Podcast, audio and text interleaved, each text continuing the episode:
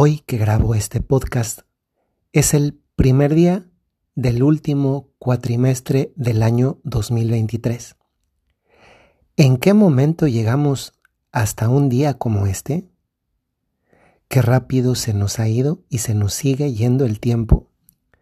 No deja de sorprenderme y esto que les comparto ya es una forma de introducir en la reflexión personal no deja de sorprenderme que el tiempo no se para, continúa. Y el tiempo es ese bien que se nos va de las manos y no tiene vuelta atrás. ¿Cómo hemos empleado el tiempo de estos nueve meses transcurridos, o ya casi transcurridos porque septiembre es el noveno mes, hasta el día de hoy? Tú llegas satisfecho o satisfecha hasta este momento del año que es el último cuatrimestre de tu vida de este 2023. ¿Llegas satisfecho? ¿Llegas satisfecha? Es una buena pregunta para comenzar la reflexión del día de hoy. No para agobiarnos, no para sentirnos mal, sí para reemprender el camino con ilusión, confianza y mucha fe. A propósito de la fe, hace poco hice un retiro espiritual más o menos largo y estuve pensando mucho, reflexionando mucho y orando mucho en lo que significa creer. A veces en los censos nos preguntan la religión, por ejemplo. Y todavía muchos de nuestros países occidentales, especialmente los latinoamericanos, todavía un poco menos, pero todavía los europeos, Canadá, Estados Unidos, pero muchos se identifican todavía como católicos. Cuando a veces le preguntan a algunas personas, ¿por qué crees? Algunos responden, pues sinceramente, pero insuficientemente, cuando el caso es la fe católica, pues porque es la religión de mis papás, porque es la religión que me inculcaron, es la religión que aprendí, pero, ¿saben? Cuando respondemos así, que seguramente es una manera rápida, a veces también irreflexiva de contestar y que nos saca del apuro porque damos una respuesta, es una respuesta bastante insuficiente. Porque en una respuesta de ese tipo muchas veces está implícito el hacer depender la fe de nosotros, es decir, creo porque yo puedo, porque yo quiero o porque alguien más, que no es Dios, me, me dio esa fe. Y francamente la fe es un don. La recibimos el día del bautismo.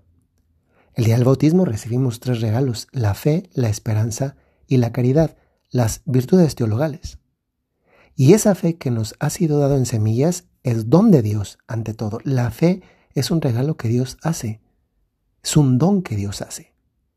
Y es un regalo que acompaña a lo largo de la vida. Es verdad, cuando nos bautizan, nos la da en una especie de semilla que después los papás en un primer momento, el ejemplo de los que nos rodean, de ahí también la importancia del testimonio de cada uno de nosotros y cuánto, como he dicho en otro podcast recientemente, en precedencia, pues nuestra vida ayuda o obstaculiza que los demás también crean en Dios, que Dios muestre que verdaderamente existe también a través de mi propio testimonio de vida. Pero es un don de Dios, que dado como semilla, entonces también involucra al ser humano. Y cuando digo involucra me refiero precisamente, como estaba diciendo hace un momentito, a que también nuestros padres en una etapa de la vida y después nosotros mismos cultivamos regamos, eh, protegemos, ponemos un poco de, de abono para que la que recibimos como semilla en otro momento de la vida se convierta en un auténtico árbol frondoso de fe. ¿Por qué es importante esto? Porque, miren, a veces tenemos esa fe no crecida, la tenemos, afortunadamente la tenemos, a veces dando la autoría de esa fe a quien fue colaborador en ayudarla a crecer, aunque sea poquito, y no siempre directamente a Dios, que es el autor de la fe, como don, como virtud teologal.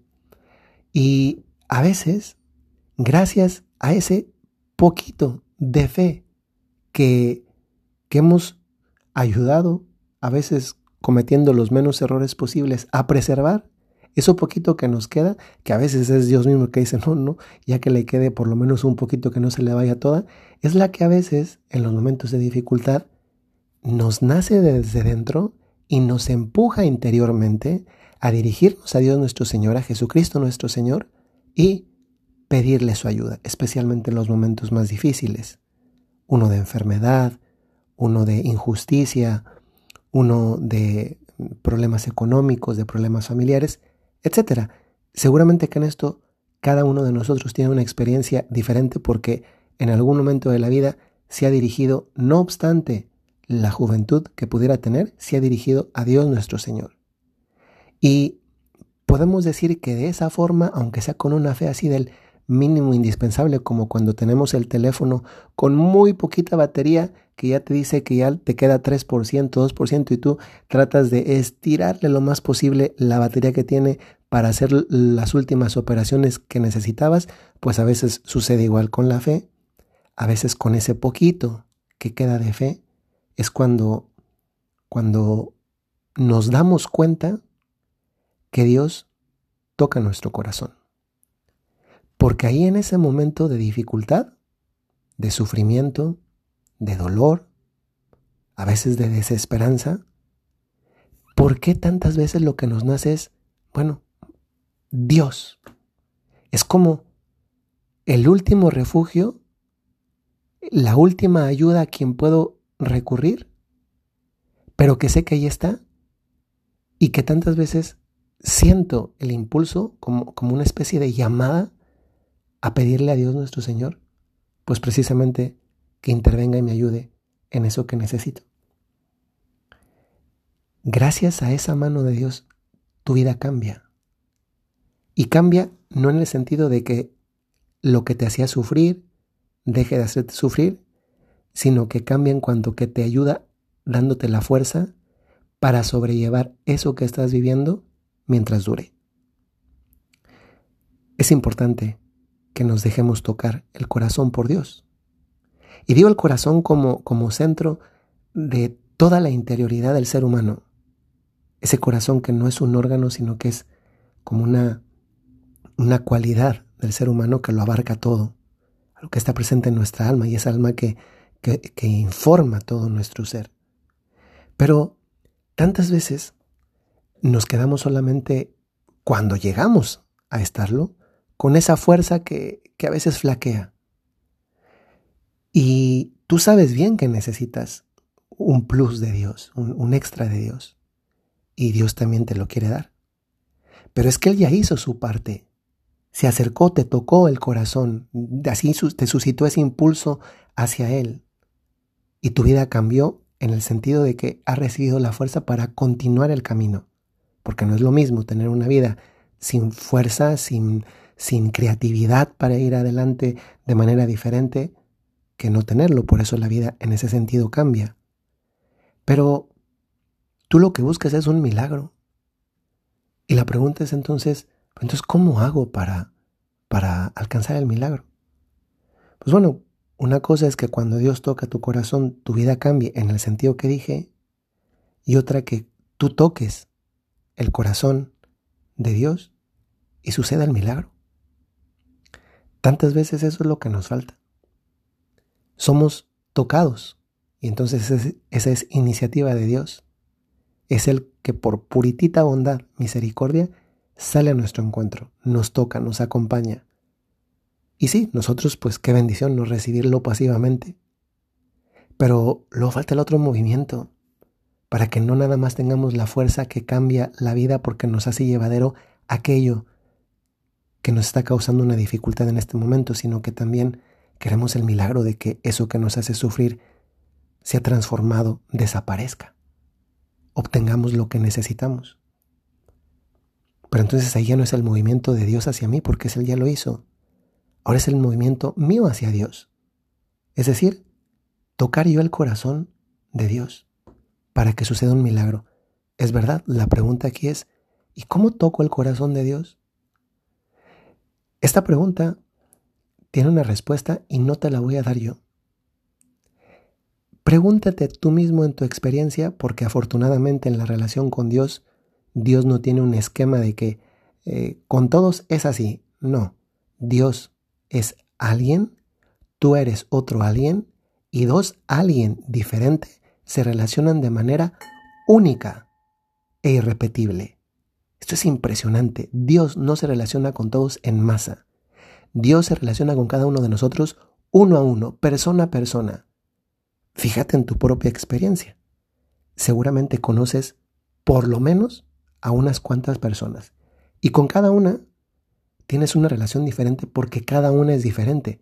Con Dios igual. Si entiendes esto, también vas a entender que para tocar el corazón de Dios tú puedes ir a tu propio bagaje experiencial. ¿Cómo han tocado otros tu corazón? Porque esa sí es una respuesta que te puedes dar y que no es una respuesta prefabricada de un podcast chafa, vulgar, llano y populista que te da fórmulas preconcebidas que son puras mentiras porque no funcionan. Fíjate en tu experiencia.